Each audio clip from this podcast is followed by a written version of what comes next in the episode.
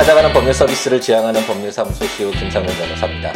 144번째 함께 있는 민법을 시작해 보도록 하겠습니다. 아, 지금 설 연휴 마지막 날인데요. 아, 이제 저는 이제 명절 어느 정도 아, 이제 보내고 아, 이제 내일 다시 일상으로 돌아가기 전에 이제 사무실에 오후에 나와서 아, 이것저것 아, 남아 있는 일 처리하면서 아, 앞으로 또 어떻게 에, 저에게 주어진 변호사로서의 에, 업무를 어떻게 처리해 나갈 것인가, 아, 그 뭐 변호사 외에 저 개인적인 삶도 어떻게 채워갈 것인가, 아, 이런 거 이거 뭐 이런저런 어, 생각도 좀 해보면서 계획을 세우기 위해서 아, 사무실에 나왔고 아, 이제 함께 있는 민법을 녹음하고 있습니다.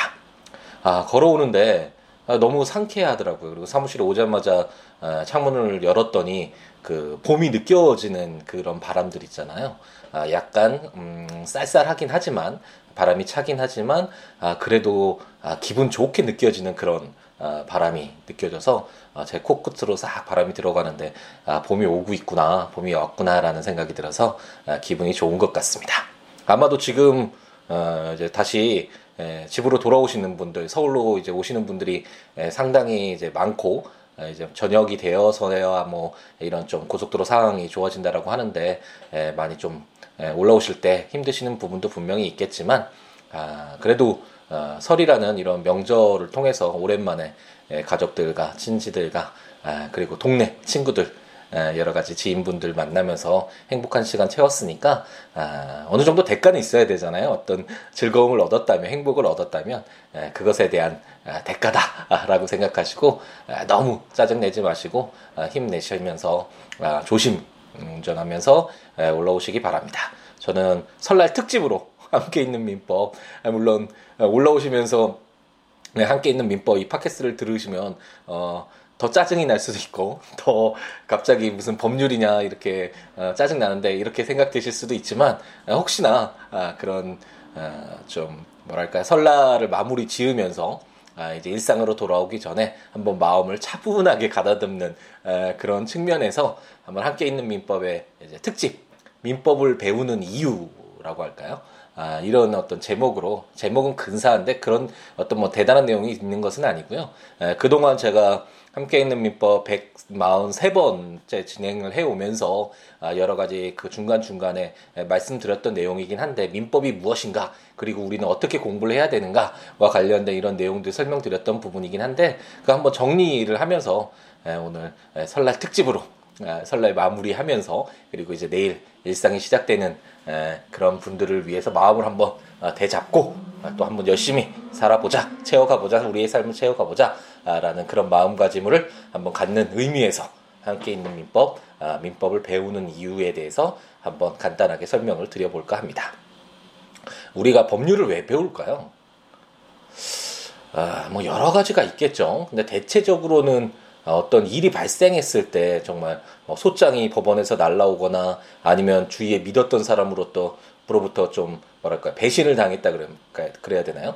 아, 그러면서 뭐 일반적으로는 돈이 문제가 많이 되죠. 그래서 돈을 빌려줬는데 돈을 갚지 않아서 이걸 어떻게 받아야 될지 뭐 어떻게 현실적인 어, 어떤 분쟁 어떤 문제가 발생했을 때 주로 법을 찾게 되는데 아, 저는 개인적으로 물론 법이라는 것이 어떤 분쟁이 발생했을 때 그 분쟁에 대한 해결 기준으로서 아, 그런 질서로서 어, 적용되는 것이 뭐 일차적인 어떤 에, 목적이라고도 할 수 있지만 그거 외에도 예방적 성격이라고 해야 되나요? 형법도 마찬가지지만 아, 법률이라는 것이 많은 분들에게 알려져야 된다라고 생각을 하는 입장이거든요.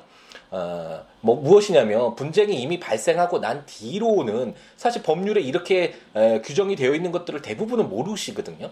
모르는 상태에서 어떤 행위가 아, 있었고 그 행위가 어떤 결과가 초래됐는데 그 이후에 법률을 뭐 배우거나 법률 상담을 받아서 그것을 적용하는 것은 이미 2차적인 문제가 되잖아요. 그래서 1차적으로는 어, 모든 법률을 알 수 있지 모든 법률을 알 수 있지는 못하지만 어, 레걸 마인드라는 말씀을 제가 많이 드리는데 이런 법률적인 어떤 법률이 무엇인지 그리고 어, 어떤 어, 법률과 어떤 어, 뭐랄까요 아, 현대 사회에서 우리 대다수가 뭐 계약을 주로 어, 뭐 매일같이 어떤 계약 체결하잖아요. 이런 것도 모두 다 법률 행위라고 할 수 있는데 이런 어떤 법률 행위, 사회에서의 사회적 활동을 함에 있어서 아, 법률이라는 것이 무엇인지에 대해서 어느 정도 그 아, 토대가 있다면 행동하는 데 있어서도 굉장히 음, 합리적으로 법률적인 법률에 반하지 않는 그런 틀 속에서 행동을 할 수도 있고 아, 무언가 행동할 때 이것이 뭔가 잘못되지 않았을까 법률적으로 뭔가 문제되지 않았을까라는 의문이 들 수도 있고요.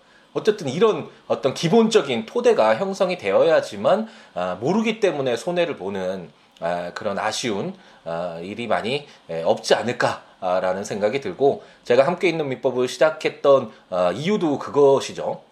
우리가 어, 물론 과거에는 뭐 어, 힘이 센 동물이 가장 어, 뭐 자기 마음대로 할 수 있었고 뭐 왕권 시대에는 에, 왕의 말이 곧 법이었잖아요. 모든 질서였잖아요. 근데 현대 사회는 점차 어, 진행되어 오면서 그렇게 한두 사람의 생각 그럼 되게 가변적이고 어떻게 기준이 바뀔지를 모르는 그런 상황이잖아요. 그런 불안정한 어, 떤 기준 속에서는 사회가 운영될 수 없으니까 이런 방대한 고 복잡한 이런 사회가 운영될 수 없으니까 어떤 기준이 필요했고 그 기준이 바로 법률이잖아요. 그래서 이 법률에 의해서 모든 것이 운영되는 기준이 되는 이런 사회를 살고 있으면서 어, 법률이라는 것이 너무나 멀게 느껴지면 나랑 상관없는 문제다. 어, 이렇게 되어 버리면 모르기 때문에 손해보는 것들이 굉장히 많고 이미 어떤 분쟁이 발생한 이후에서야 아, 법률을 찾게 되고 아 법률을 배웠어야 됐겠구나 아, 라는 그런 후회를 하시는 분들이 많이 있잖아요.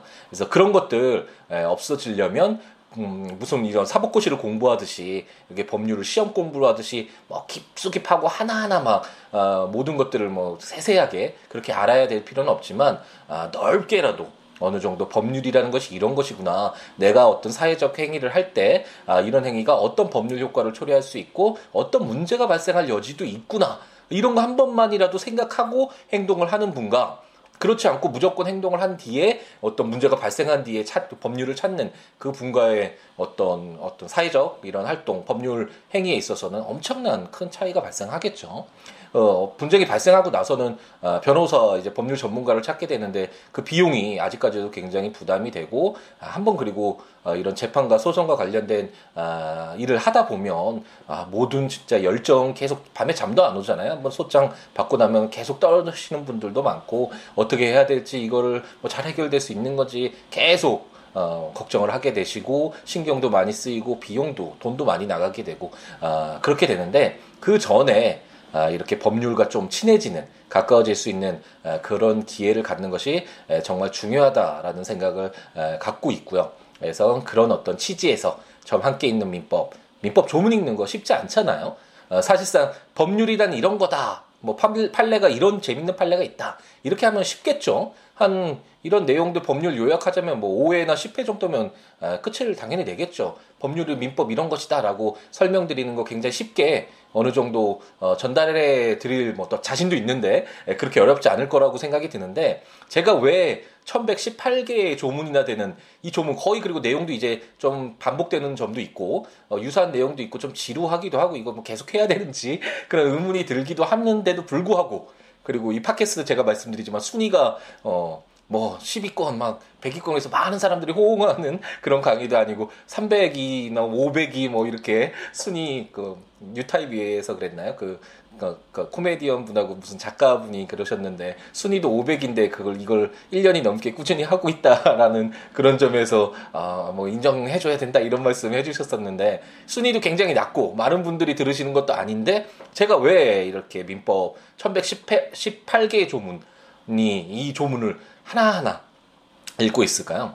왜냐하면 어, 어떤 것을 안다라는 거 있잖아요. 그게 정말 쉽게 뭐 하나 무슨 알약 하나 먹으면 몸이 싹 다 낫고 모든 것을 알게 되는 뭐 그런 첨단 사회가 어, 올 수도 있지만 어, 지금 현재에서는 어쨌든 노력이라는 거 자기 몸으로 체화되는 어, 그런 노력이 없인, 없는 한 어, 어떤 지식을 어, 자기 것으로 알게 되는 것은 굉장히 어려운 과정입니다. 쉽게 누구든 쉽게 배우고 싶고 쉽게 성취를 이루고 싶지만 그게 마음대로 되지 않는다는 건 우리가 경험을 통해서 이미 알고 있잖아요. 그래서 법률 레걸 마인드라는 것도 단순히 민법 요약해서 이런 것이다라고 설명드리면 아 그렇구나 그때는 아는 것 같죠. 하지만 현실에서 발생하는 이 수많은 이런 법률 행위들 다양한 사람들 사이에 이해관계 이런 것들을 에, 도움이 되는 이런 것들을 어떤 해결해 나가는데 기준이 되는 에, 그런 것들을 배워나가는 것이 그렇게 한두 강의 한두 어, 한 시간의 공부로 해결되면 에, 누구나 그건 뭐 하겠죠. 이런 공부를 사실 할 필요도 없겠죠. 이렇게 하나하나 천조가 넘는 엄청난 조문을 읽어 나가는 것이 굉장히 지루한 과정으로 느껴질 수 있지만 이렇게 읽는 과정에서 어느새 자기 몸으로 이게 체화되는 거죠. 이렇게 읽, 어, 읽어 나가는 과정 속에서 용어도 계속 반복되는 것도 있고, 뭐, 어쨌든 기본적인 민법이라는 큰 틀 속에서 움직이는 것이니까, 그 내용도 반복되는 것도 많고, 이런 계속 똑같은 내용인 것 같지만, 제가 어, 드리는 말씀들 계속 듣다 보면, 아, 뭔가, 어, 똑같은 말이었는데, 오늘 듣는 것과 내일 듣는 거, 어제 듣는 것이 전혀 새롭게 다가오는 경우가 많거든요. 이런 것들이 몸으로 점차 쌓여가는 거죠. 이런 좀 길지만, 지루해 보일 수 있지만, 이런 과정을 겪다 보면, 이제 민법이 끝이 아니라 어, 제가 목적으로 하는 것은 아까 말씀드렸듯이 에, 법치 법에 의해서 운영되는 법이 기준이 되는 사회를 살고 있잖아요 우리가. 그럼 어떤 어, 분쟁 다양한 어떤 현상들이 발생했을 때 그것에 접근하는 태도 자체가 아, 달라질 수가 있죠. 이렇게 공부를 하면 오랫동안 법률과 가까이 내 친구처럼 정말 하루에 한 조문씩 읽어보고 아니면 제가 일주일에 지금 두 번 정도 강의를 하고 있는데 이거 계속 반복해서 좀 들어보고 좀 지루하지만 목소리도 계속 똑같아 보이고 똑같은 얘기하는 것 같고 재미도 없고 어, 썰렁한 농담하는 것 같고 그렇지만 이런 이야기를 계속 듣다 보면 그리고 아, 내가 뭐 어 이거 재밌네 이거 관심 있네라고 해서 좀 더 법조문 한 번 더 살펴보고 아니면 제가 어, 전자책으로 발간한 함께 있는 민법 구입하셔서 거기에서 녹음 읽어주는 그 조문과 설명들 다시 들어보고 이런 여러 그 노력들이 이제 병행이 돼서 같이 축적되어 가면 어느 순간에 자신도 모르게 아 레걸 마인드가 쌓인다는 거 있잖아요. 바라볼 때 사회 현상 바라보거나 뭐 어떤 법률가 우리 현대 사회에서 사실 법률과 아, 관련되어 있지 않은 현상을 오히려 찾는 것이 더 어렵죠. 뭐 친구들 사이의 우정이나 남녀 사이의 사랑이나 뭐 이런 것들 아니라면 어, 사회적 활동은 대부분 에, 법률과 연관이 되어 있다라고 할 수 있는데 어쨌든 이런 어, 것들을 바라보는 접근하는 에, 그, 그런 모습 속에서 달라진 자신을 발견할 수 있을 것이라고 아, 확신을 갖고 있고요. 아마도 지금 이제 1년이 넘어가고 1년 반이 되어 가나요? 143번째, 140번이라는 이 엄청난 횟수잖아요. 어, 이 강의를 처음부터 들으셨던 분들은 아마, 아마도 어, 제 생각에는 이미 레걸 마인드가 어느 정도 형성이 되어 있을 거라고 아, 확신을 갖고 있고요. 아마 공부하시는 분들도 이렇게 어느 정도 큰 틀을 가지고 어, 채운 뒤에 구체적으로 시험 문제에서 요구하는 답을 요구하는 그런 문제에 접근할 때도 훨씬 수월하게 다가설 수 있을 것이라고 아, 생각이 들고 그런 어떤 어, 제 스스로의 자신감이랄까요? 자부심 믿음 아, 이런 것이 있기 때문에 어, 그리고 이런 어떤 저의 어, 행위가 이런 사회적 활동이 여러분들에게 도움이 될 것이라는 그런 확신이 있기 때문에 비록 순위는 500위에서 머물고 있지만 아무런 뭐, 뭐 여러 좋은 말씀들을 해주시고 저도 도움이 되는 것도 많이 있지만 어쨌든 현실적인 이득이 없음에도 아, 제가 아, 이렇게 즐겁게 항상 녹음을 하면서 여러분에게 다가가는 이유라고 할 수 있을 것 같습니다. 이게 법률을 어느 정도 어, 공부하는 이유다. 라고 설명드릴 수 있을 것 같고 그러면 왜 민법이냐라고 어, 말씀을 하시는 분들이 있을 수 있잖아요. 뭐 이미 여러 차례 설명을 드려서 어, 느 정도 뭐 많은 분들이 함께 있는 민법 같이 하셨던 분들은 아시겠지만 어, 왜 민법이냐? 뭐 여러 가지 법률이 있죠. 어, 사실 어, 제 생각에는 가장 기본적으로는 헌법을 먼저 공부하는 것이 맞습니다. 그래서 제가 지금 함께 있는 헌법을 어, 쓰려고 하는데 아, 너무 어렵더라고요. 좀 어렵고 시간도 잘 나지 않고 그래서 아직까지 진행을 못하고 지금 한 7개, 5개 조문, 5개 조문을 썼나요? 에, 그렇게 이제 앞으로 형법도 함께 있는 형법도 진행을 하고 헌법도 하고 어, 여러 가지 뭐 법률들 뭐 민사소송법, 형사소송법도 해달라고 하시는 분도 계시는데 어쨌든 제가 아는 범위에서 최대한 쉽게 에, 다양한 법률들 에, 전해드릴 수 있으려고 앞으로도 노력을 할 것인데요. 우선은 기본적으로는 헌법을 공부하는 것이 맞죠. 헌법이라는 것은 그 국가가 헌법을 갖고 있지 않은 국가는 없잖아요. 물론 영국처럼 불문헌법이라고 해서 우리나라처럼 대한민국 헌법이라고 이렇게 성문화된 이렇게 명시적으로 글로 되어 있는 어, 헌법이 없는 국가도 있지만 아, 영국도 비록 명문으로 적혀져 있지는 않지만 과거의 어떤 관습을 통해서 형성되어 온 그런 헌법이 있다라는 것은 당연히 인정되고 있고 그럼 헌법이란 무엇이냐 뭐 함께 있는 헌법을 하게 되면 뭐 자세히 설명을 드리겠지만 가장 기본적으로는 가장 큰 두 가지 큰 틀을 볼 수 있는데 하나는 국민이 가지고 있는 기본권 우리 국가 어떤 대한민국이라는 이런 국가가 존재하는 이유는 이 구성원들 대한민국 국민들이 좀더 행복하게 잘 살려고 이런 어떤 사회 단체를 만든 거잖아요.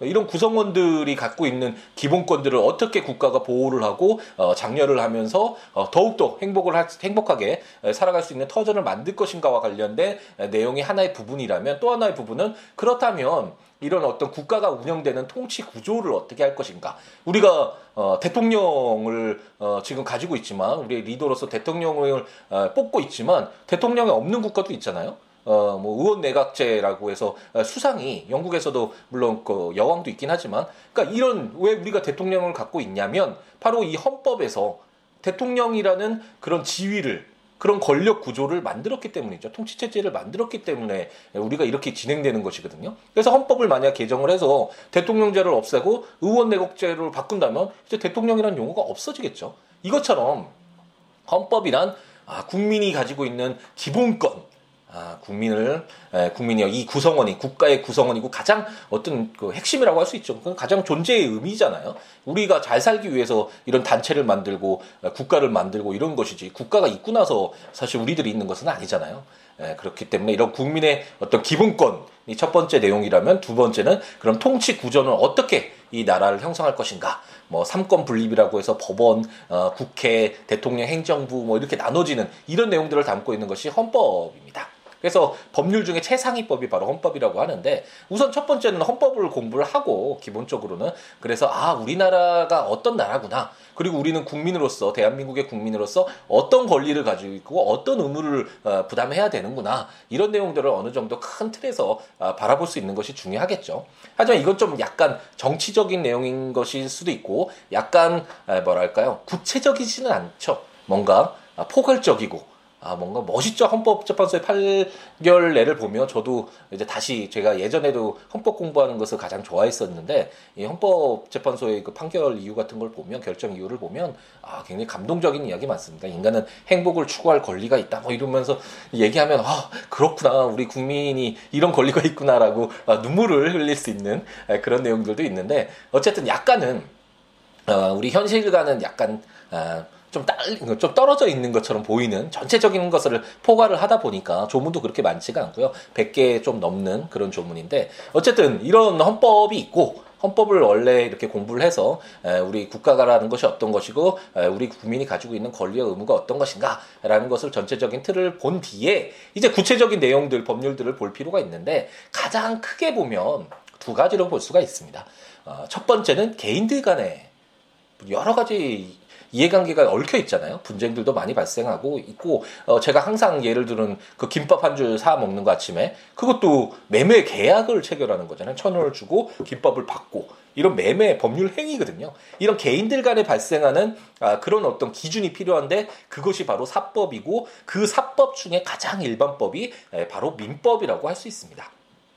그리고 또 하나의 큰 틀은 국가적인 측면에서 어, 만약 힘만, 힘 센 사람들이 막 힘 없는 사람 그 힘으로 눌러서 막 빼앗고 자기 막 폭력이 난무하고 이러면 어, 어떤 사회 질서가 운영이 될 수가 없잖아요. 사회가 운영이 될 수 없잖아요. 그렇기 때문에 어떤 국가적인 에, 틀 속에서 이런 행위는 하지 마라고 어, 막아두고 있는 것.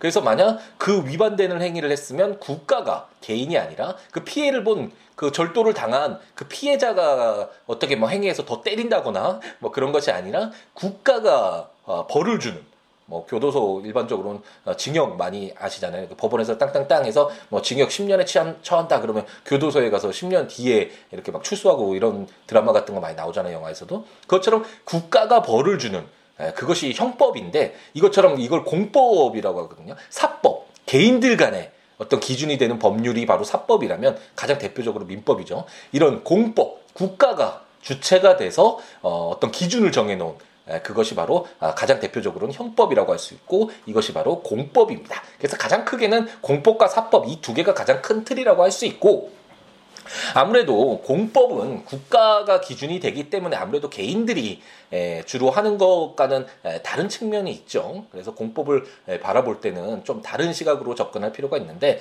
이제 함께 있는 형법을 할 저도 이제 다시 집필을 시작할 계획인데 하게 되면 좀 더 그 부분을 자세하게 이제 설명을 드리도록 하겠고 그렇기 때문에 우리는 이제 사법 개인들 간의 어떤 이해관계를 조율하는 그런 아, 일반법의 기본법으로서 민법을 공부하고 있는 것입니다.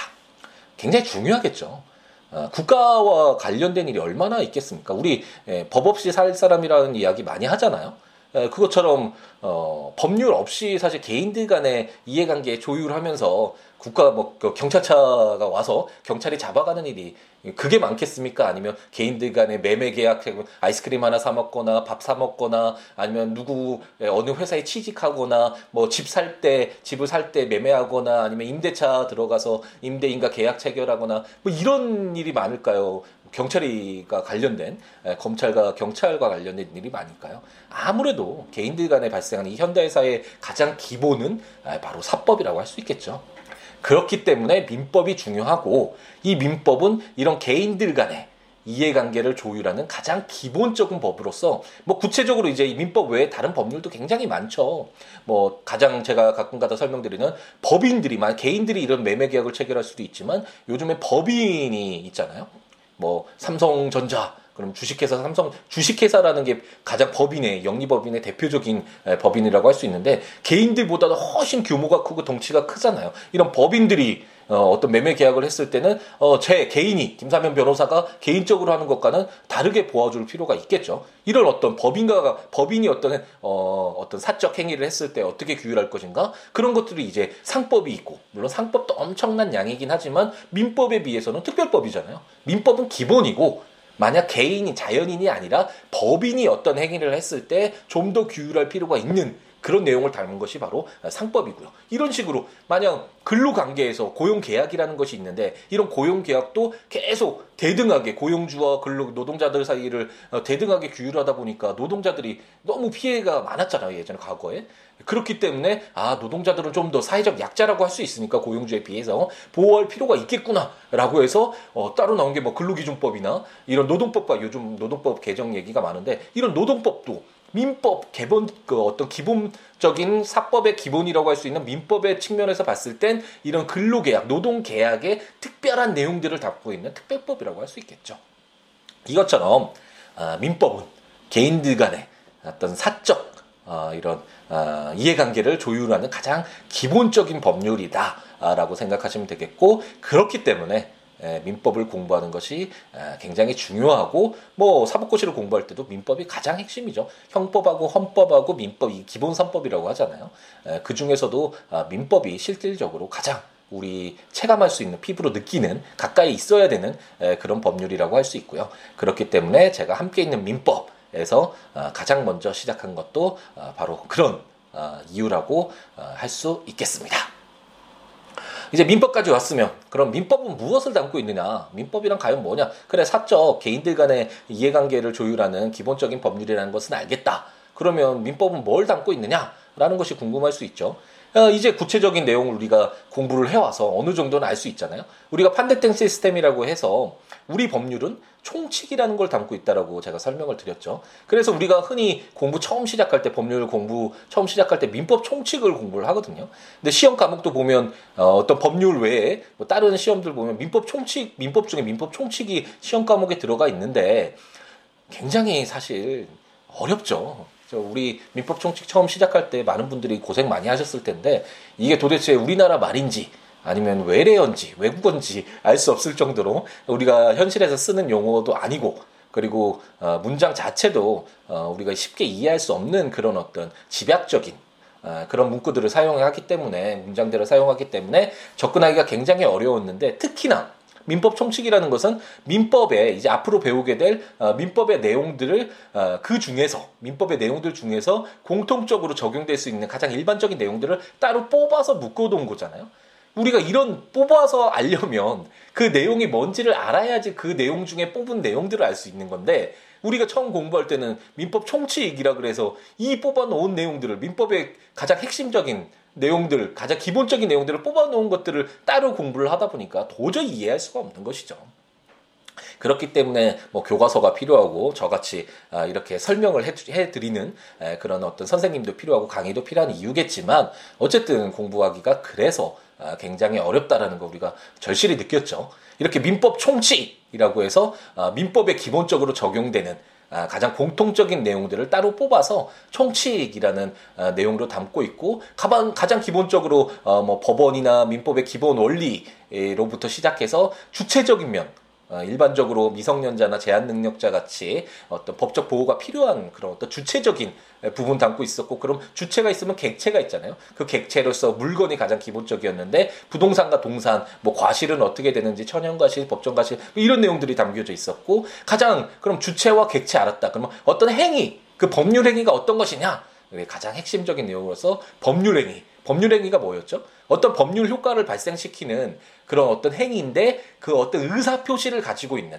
의사 표시가 있어요. 뭐 매매 계약할 때 내가 저 김밥 사야지라고 해서 김밥 한 줄 주세요라는 김밥을 먹어야겠다, 사야겠다라는 이런 의사를 가지고 어떤 법률 효과, 내가 김밥을 받을 수 있는 그런 권리를 취득하는 그런 행위가 바로 법률 행위잖아요. 가장 핵심적인 내용이고 어려운 내용이라고 할 수 있는데 그것이 바로 민법 총칙에 들어가 있으니까 어, 처음에는 이해하기가 어, 정말 예, 어려운 내용이었습니다. 이런 법률 행위 내용이 있었고 그리고 마지막으로 이제 부수적으로 어, 기간 계산할 때 뭐 한 달 뒤에 갚아 그랬을 때 그 한 달을 어떻게 계산할 것인지 그리고 소멸시효 권리가 있긴 하지만 어, 일정 기간 동안 오랜 기간 동안 권리를 행사하지 않으면 그런 권리를 행사하지 않고 지속된 어, 그런 어떤 현실 지금 어떤 사실상의 이런 어, 상태를 존중하기 위해서 막 혼란스럽잖아요. 갑자기 10년이 지났는데 아, 내가 권리지 않으니까 권리 행사할게라고 하면 그동안 권리 행사하지 않을 거라고 믿고 어, 이렇게 행동해 왔던 이 사회가 흔들릴 거래 안전이 조금 침해될 여지가 있기 때문에 인정되는 소멸시효 제도라는 것이 이제 민법 총칙의 마지막을 구성하면서 마무리되고 있었죠. 민법 정책 공부할 때 정말 힘들었죠 우리. 예, 그때 처음 또 시작하는 거라서 저도 뭐 강의도 그렇게 능숙하지 않았을 거고, 아, 뭐좀 용어나 뭐 용어 설명도 많았어야 됐고, 그 문장 읽는 것 자체가 사실 쉽지 않은 예, 그런 과정이었는데 이런 민법 총칙을 우리가 공부를 했습니다. 그리고 나서 한번 생각을 해보죠. 개인들 간에 분쟁이 발생할 여지가 있는 것이 무엇일까? 어떤 측면에서 분쟁이 발생할까요? 그 여러 가지가 있을 수 있는데 크게 보면 세 가지로 나눠볼 수가 있습니다. 그게 바로 민법을 구성하고 있는 것일 수도 있고요. 뭘까요? 첫 번째는 우리 개인들 간에 발생하는 그런 이해관계들이죠. 김밥 천 원 줄게, 김밥 한 줄 주세요. 라고 하는 이런 개인들 간의 거래관계가 있는데 천 원 준다고 해놓고 500원만 주고 김밥 주세요. 저 500원밖에 없어요. 그랬을 때 어떻게 이해관계 조율할 것인가? 그리고 뭐 저쪽에서는 아 그래 너 내일부터 일해 그랬는데 갑자기 일하러 갔더니 아, 너 일하지 마. 그 갑자기 일할 필요가 없어졌어. 라고 해서 고용계약을 만약 그냥 파기시켰다고 하거나 집에서 이제 임대차 계약을 체결하고 들어가서 집에서 살려고 들어갔는데 집이 너무 형편없을 때 그럼 그 집주인에게 임대인에게 어떤 요구를 할 수 있을지 어떤 이런 개인들 간에 서로 뭐 발생하는 아, 그런 어떤 이해관계가 굉장히 많이 있을 거 아니에요. 이것이 바로 채권 관계라고 할 수 있겠습니다. 우리가 지금 읽고 있는 것이죠. 그리고 채권의 발생은 이제 나중에 채권 강론 부분에 들어가서 뭐 자세하게 공부하겠지만 그런 또 채권의 공통적인 내용을 담고 있는 채권 총칙 부분을 우리가 공부를 지금 하고 있는 것이죠. 이런 어떤 개인들 간에 발생하는 아, 채권 관계가 하나의 큰 축이겠고 또 하나는 뭘 생각해 볼 수 있을까요? 우리 시계 가지고 있죠? 시계 차고 있으면 이, 이거 제 시계잖아요? 근데 누군가 와서 야 그 시계 나 좀 사용할게 그리고 뺏어 간다면 이 물건에 대해서 내가 가지고 있는 권리를 어떻게 보호할 것인가 이런 거 문제 될 수 있잖아요. 뭐 길거리에서 뭘 주, 주었다. 그럼 이거 이 돈은 누구 것이냐? 뭐 지금 제 앞에 있는 이 컴퓨터 이건 제 소유인 것 같은데 다른 사람들이 와서 괜히 부셨다. 그랬을 때 어떻게 할 것인가? 이것처럼 이 물건에 대한 권리 그것이 또 하나의 큰 측면일 것입니다. 이건 어떤 개인들 간에 김밥 주세요라고 해서 김밥 아주머니에게 제가 요구하는 그런 권리가 아니라 어떤 물건 유체물이라고 쉽게는 유체물 생각하시죠. 뭐 전기 기타 관리할 수 있는 그런 것들을 어, 이런 뭐 물건의 어떤 정의라고 우리가 공부를 했지만 뭐 이런 책들이나 컴퓨터나 시계나 이것처럼 형체가 있는 이런 어떤 물건에 대한 권리와 어떤 이해관계들을 어떻게 조율할 것인가 하는 것이 바로 물권편이었습니다. 물권편도 우리가 끝을 냈죠. 물건 물건에 대한 권리가 어떤 것들이 있었죠? 민법에서 그리고 물건은 물건은 굉장히 큰 차이점이 있는 것이 재화는 한정되어 있잖아요. 우리 재화는 한정되어 있기 때문에 사실 다툼도 있는 것이죠. 누가 더 가질 것인지 예, 요즘에 육룡이 나르샤 제가 뭐 즐겨 보고 있는데 거기서 보면 음, 어떤 예, 고려라는 국가에서 조선이라는 새로운 국가로 전환되는 그 시기에 결국 가장 구체적으로 들어가 보면 누가 어떻게 더 가질 것인가, 어떻게 분배하고 어떻게 나눌 것인가, 그것이 바로 정치다라고 정도전이 소리치잖아요. 굉장히 많이 동감이 됐는데요. 결국 누가 더 가질 것이고 어떻게 불만을 최소화하면서 불만이 없을 수는 없지만 그걸 최소화하면서 어떻게 이 재화를 우리가 가지고 있는 한정된 재화를 나눌 것인가의 문제가 어떻게 보면 가장 큰 그런 이해관계라고 할 수 있고 이런 것들을 담고 있는 것이 어떤 이런 기준을 담고 있는 것이 바로 물건 편이라고 할 수 있고 우리가 현재 가지고 있는 이 상태를 존중하는 점유권 그리고 물건의 왕이었죠. 물건을 사용 수익 처분할 수 있는 어, 강력한 권리인 소유권. 이 소유권에 비해서 제한되는 어, 권리 중에서 물건 중에서 사용하는 어떤 용익적인 측면에서 어, 인정되고 있는 지상권, 지역권, 전세권 그리고 아, 어떤 이런 물건을 사용한다기보단 그 사, 담보 가치 가치를 뽑아내서 물건화 시켰던 유치권, 질권, 질권은 동산질권, 권리질권이 있었죠. 그리고 저당권 우리가 일반적으로 사용하는 저당권 부분이 있었습니다. 이것처럼 물건, 물건에 대한 물권 어, 이 측면이 또 하나의 큰 축이고 우리가 아까 채권 부분 개인들 간에 발생하는 그런 채권적인 측면 봤었잖아요. 또 하나 측면은 뭐가 있을까요? 제가 세 개 크게 나눌 수 있다라고 말씀을 드렸는데 다른 하나는 가족 관계 생각되지 않나요? 어떻게 에, 부자 관계가 형성되고 어떻게 에, 결혼을 해서 어, 법률상 혼인 관계가 맺어지고 이 법률상 혼인 관계를 끊을 때는 어떻게 될 것이고 부양은 누가 부양해 줘야 되는 건 어떻게 되는 것이고 양자를 했을 때는 어떻게 될 것인 거고 뭐 이런 여러 가지. 비록 어, 다양한 현대사에서 발생하는 여러 이해관계보다는 좀 더 작은 범위에 가족 간의 개인 음, 어떤 다른 제3자가 아닌 아무래도 어, 혈연이잖아요. 혈연 관계, 뭐 인척 관계도 있긴 하지만 어쨌든 이런 어, 어떤 작은 범위이긴 하지만 가족들 사이에 발생하는 가족이 발생하고 아이가 났을 때 그 부자 부모와 자식과의 관계는 어떻게 할 것인지 뭐 이 혼인 관계가 깨졌을 때 어떻게 처리를 할 것인가 요즘에 뭐 가장 뭐 문제가 되는 이혼 소송과 관련된 이혼과 재판상 이혼과 관련된 내용이겠지만 뭐 부양은 어떻게 될 것인지 이런 내용들 그리고 요즘에 후견 특히 예, 후견 제도가 새로 개정이 돼서 많이 바뀌었는데 예, 함께 있는 민법 제가 어, 친족편에 자세하게 좀 설명을 해드렸으니까요. 궁금하신 분들은 어, 어, 그 구입하셔서 그 보시면 아, 좀더 이해가 될 텐데 어쨌든 큰 틀에서 봤을 땐 물건에 대한 물건 그리고 개인들 간의 권리와 의무라고 할 수 있는 채권, 그리고 좀 더 작은 범위이긴 하지만 가족 간에 발생하는 이런 친족 관계가 바로 우리 개인들 간의 이 사법상 어, 발생할 수 있는 가장 큰 테두리에서의 세 가지 틀이라고 할 수 있겠습니다. 또 하나는 뭐 가족 간에 발생하는 일이지만 상속 문제, 그 피상속인이 사망했을 때 그 잔존하는 재산을 어떻게 상속분으로 나눌 것인가와 관련된 약간 특별한 특수한 내용이죠. 재산도 어, 관련이 되어 있고 어, 어떤 가족들 간의 친족 문제도 얽혀져 있는 그런 어떤 상속적인 문제 아, 이렇게 담겨져 있어서 민법이 바로 그러니까 크게 5편으로 나눠져 있는데 민법 총칙 제가 설명드렸죠. 그리고 물건편 물건에 대한 권리 그리고 채권편 개인들 간에 발생하는 권리 의무인 채권편 그리고 친족편 이런 어떤 가족 관계들을 어떻게 규율할 것인가 그리고 상속편 이렇게 크게 다섯 가지로 이루어져 있는 것이 바로 민법이고 이 다섯 가지 큰 틀 속에서 대부분은 어느 정도의 기본적인 기준은 아, 아, 설립할 수가 아, 있는 것이죠.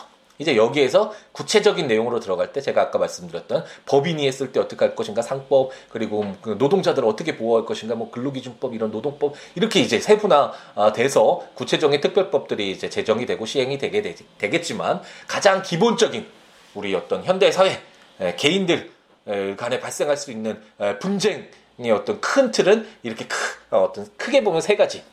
뭐 민법을 보자면 다섯 5편으로 나눠져 있지만 이 틀 속에서 어, 떤 기준을 담고 있는 것이 예, 바로 아, 민법이다 라고 어, 생각을 하시면 되겠습니다. 어떤가요? 어, 지금 시간이 좀 오래 지난 것 같아서 이제 서서히 더 드리고 싶고 어, 좀 말씀드리고 싶은 내용들은 많긴 하지만 설날 특집을 맞이해서 어쨌든 어, 지금 말씀드렸던 내용만 보더라도 민법을 왜 공부해야 되는지 어느 정도 감이 오시나요? 첫 번째 제가 설명드렸던 내용들이 우리가 법률을 배워야 되는 이유, 아, 우리가 현대사회를 살아가는 데 있어서 모르기 때문에 손해를 보는 경우가 너무 많잖아요. 그렇게 위해 그렇기 때문에 분쟁이 발생한 이후에 법률을 찾을 것이 아니라 예방적인 측면에서 그래서 어떤 분들이 예전에 어, 어떤 분이 저에게 글을 주셔가지고 고등학교 교과목에서도 이런 민법과 관련된 과목은 공부를 해 교육 과정에 포함돼야 된다라는 의견을 주신 분도 있는데 저도 적극적으로 찬성하고요. 민법에서 소멸시효 뭐 10년이다 이거를 외우라는 것이 아니라 이런 어떤 이런 것들을 시험 문제 내서 아이들 성적을 구분해서 1등부터 꼴등까지 이렇게 나누기 위해서 이런 공부를 하라는 것이 아니라 이런 어, 레걸 마인드라고 할 수 있는 아, 법률적 아, 그리고 합리적인 예, 이런 어떤 객관적이고 어, 합리적이고 어떤 사실적이고 구체적이고 어떤 이런 시각으로 어떤 현대 사회에 들 나와서 사회 활동을 하고 사회인으로서 어, 성장하고 활동할 수 있게끔 그런 무기를 부여한다는 측면에서 어, 어렸을 때부터 교육 과정에 포함될 필요는 저도 그 동감을 하고요. 그럴 필요가 있다라고 생각이 들고 어쨌든 그건 뭐 다른 문제지만 지금 우리가 공부하고 있는 것처럼 법률과 어, 법치국가 법에 의해서 기준이 되는 현대사회를 살아가고 어, 있는 우리들로서는 필연적으로 어, 법률은 알아야 되고 그런 법률을 알매 있어서 어, 이런 민법, 공법과 달리 개인들 간에 발생하는 어떤 사적 어, 어떤 이해관계의 기준으로서의 에, 사법 그리고 이 사법의 가장 기본적인 일반법이라고 할 수 있는 아, 민법을 공부하는 이유가 아, 바로 그것에 있다. 그리고 민법은 뭐 우리 판택된 시스템에서 총칙이라는 민법 총칙 부분과 이것을 제외하자면 크게 모아서 물건에 대한 권리 의무인 물건 그리고 개인들 간에 어떤 것을 요구하고 요구받을 수 있는 그런 권리 의무를 담고 있는 채권 그리고 가족들 간에 발생하는 친족 그리고 상속편까지 아, 이런 내용들을 담고 있는 것이 바로 민법이다. 그리고 이런 것들을 이것들도 아는 것도 굉장히 중요하고 이런 것들을 읽어 나가면서 1118개의 이 방대한 조문들을 하나하나 지루하지만 너무나 지루한 길이지만 아, 읽어 나가는 이런 과정을 통해서 아, 우리가 어떤 어, 사회적 법률 행위를 할 때 좀더 아, 모르기 때문에 피해를 보는 그런 일은 없도록 하는데 큰 도움을 줄 수 있는 그런 강의가 아닐까 함께 있는 민법이 바로 그런 강의를 목적으로 어, 제가 500임에도 어, 불구하고 하는 강의가 아닐까라는 그런 생각이 듭니다. 어떤가요? 좀 공감이 되시는지 모르겠네요. 아, 이제 뭐 이것은 마무리 짓기로 하고 앞으로도 뭐 지금 143회를 했는데 오늘 144회를 하고 있는데요. 앞으로 또 150회 이상이 남았겠죠. 아직 이제 절반 정도 온 것 같은데 이 하는 과정에서 차차 우리가 법률을 배우는 이유, 민법을 배우는 이유, 어, 뭐 이런 내용들 가끔가다 이렇게 설명을 드리면서 어, 진행을 하도록 하겠고요.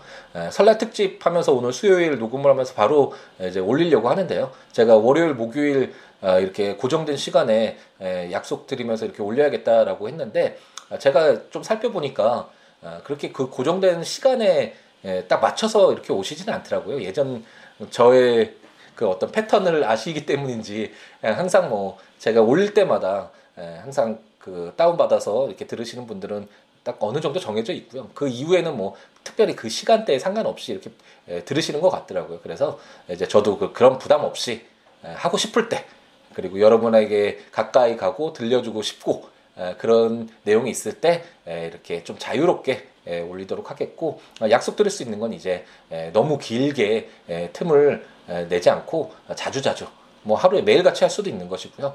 뭐 늦, 늦더라도 일주일에 한 번은 꼭 올릴 수 있도록 약속드리면서 함께 있는 민법 포기하지 않고 1118개 어, 이 방대한 조문들 우리 가기로 약속했었잖아요. 천리만은 아니지만 하루에 막 100개의 조문, 200개의 조문 모든 걸다 아는 이런 천리만은 아니더라도 어, 백리마, 십리마 일지라도 멈추지 않고 꾸준히 가다 보면 언젠가는 이 조문 다 읽고 어느 정도 레걸 마인드에 쌓여 있는 그런 우리들 발견할 수 있을 테니까요. 분명히 그 길을 함께 걸어가도록 해 보겠습니다. 아, 오늘은 뭐 이제 조문을 읽지 않았는데 조문들을 읽으면서 들으시면 도움이 된다는 거 많이 아시잖아요. 요즘에 에, 함께 있는 민법 너무 많이 구입해 주셔가지고 종이책도 내달라라는 분들도 많이 계시고 아, 그래서 너무 감사한데 처음에는 뭐 정말 이런 생각도 전혀 없었고 그렇기 때문에 쉽게 생각하고 가볍게 했던 건데 어, 이렇게 하다 보니까 많은 분들이 그래도 좋아해 주시고 예, 구입해 주셔서 어, 뭐 너무나 감사하죠. 감사하고 좀 더 더잘 어, 해야겠다라는 생각도 많이 하게 되는 것 같습니다. 국가법령정보센터 그 인터넷에 가셔서 어, 조문들 우리나라에서 시행되고 있는 어, 법률도 다 있으니까요. 검색해서 법률 조문 보시면서 함께 있는 민법 들으셔도 좋고요. 어, 제가 말씀드린 전자책 예, 함께 있는 민법 친족 상속편까지 모두 다 발간됐으니까요. 거기 조문들 설명들이 있으니까 아, 들으시면서 보시면서 함께 있는 민법 들으셔도 좋고 제가 팁으로 말씀드리지만 뭐 식사하실 때나 공부 좀 본격적으로 시험 공부를 하시는 분들 좀 깊이 공부하셔야 되는 분들은 그런 전자책에서 어, 어여쁜 목소리의 여자분이 읽어주는 그런 기능이 있더라고요. 요즘에 전자책에 아, 그런 거 이제 귀에 꽂으시고 어, 제가 예전에는 사법고시 공부할 때는 정말 열심히 한 번 공부를 한 적이 있었거든요. 그때는 정말 점심 뭐 식사할 때나 잠자기 전이나 항상 귀에다 강의 꽂고 그래서 제가 지금도 귀가 조금 예, 안 좋은 아, 그런 좀 서글픈 그런 게 있긴 하지만 그렇게까지 뭐 아플 정도로 공부하셔는 안, 공부하시면 안 되겠지만 아, 어느 정도 틈틈이 시간 날 때마다 그 읽어주는 그 기능 통해서 아, 함께 있는 민법 조문과 설명들 어, 들으시면서 공부하면 자기 것으로 어, 만들어가는데 좀 도움이 될 것 같다라는 어, 팁을 좀 말씀드리고요. 그렇지 않으신 분들은 제 블로그 siwo.net siwoolaw.net에 해당 조문과 설명들 올리고 있으니까요. 틈틈이 올리고 있으니까 오셔도 오셔서 보시면서 들으시면 좋을 것 같습니다. 아, 요즘에 너무 많이 예, 뭐 글도 남겨주시고 응원의 예, 메시지도 많이 주시고 글도 주시고 그래서 너무 행복한데요. 어떤 내용이라도 좋으니까 어, 어떤 뭐 비판적인 내용도 좋고 항상 열려 있으니까요. 어, 함께하는 즐거움 어, 만끽할 수 있도록 많이 응원해 주시기 글 남겨주셨으면 좋겠고요. siwo.net 제 블로그에 남겨주시거나 026959-9970 전화 주시거나 siwo 골뱅이 메일 주셔도 좋고요. 어, 트위터, 페이스북 역시 SIWOOLAW 시우로니까요. 어, 오셔서 여러 가지 이야기 함께 나눴으면 좋겠습니다. 어떤 설날이었는지 모르겠네요. 어, 이제 설 연휴 이제 또 휴일이 있다가 또 새로운 일상 들어가려면 좀 막막한 것도 있잖아요. 그런데 한번 어, 밖에 날씨 그리고 바람 한번 느껴보시면 아, 또 봄이 오고 있구나 이렇게 또 흘러가고 있구나 또 새로운 시간들이 우리에게 다가오고 있구나라는 거 느낄 수 있게 되고요. 아, 이 시간들 채워가는 건 우리의 책임이잖아요. 우리의 의무이기도 하고, 아, 그 육룡이 나르샤 제가 요즘에 어, 잘 보고 있는 드라마에서 살아있다면 뭐라도 해야 된다라는 그런 말이 아, 정말 인상이 많이 남던데, 예, 우리 살아있는 이상 아, 정말 소중하게 이 시간들 충실하게 채워가는 건 예, 우리가 살아가는 어떤 인간의 의무라고 할 수 있을 것 같습니다. 멋지게 채워가서 정말 행복하게 순간순간 아, 채워가는 예, 우리였으면 좋겠습니다. 다음 시간에 너무 길지 않은 시간에 이제 월요일 목요일에 바로 올리진 예약해서 올리진 않을 거니까 그 시간대에 너무 찾지는 마, 마지, 마시고요. 예, 틈틈이 제가 올릴 때 이렇게 확인해서 예, 들으시면 될 것 같습니다.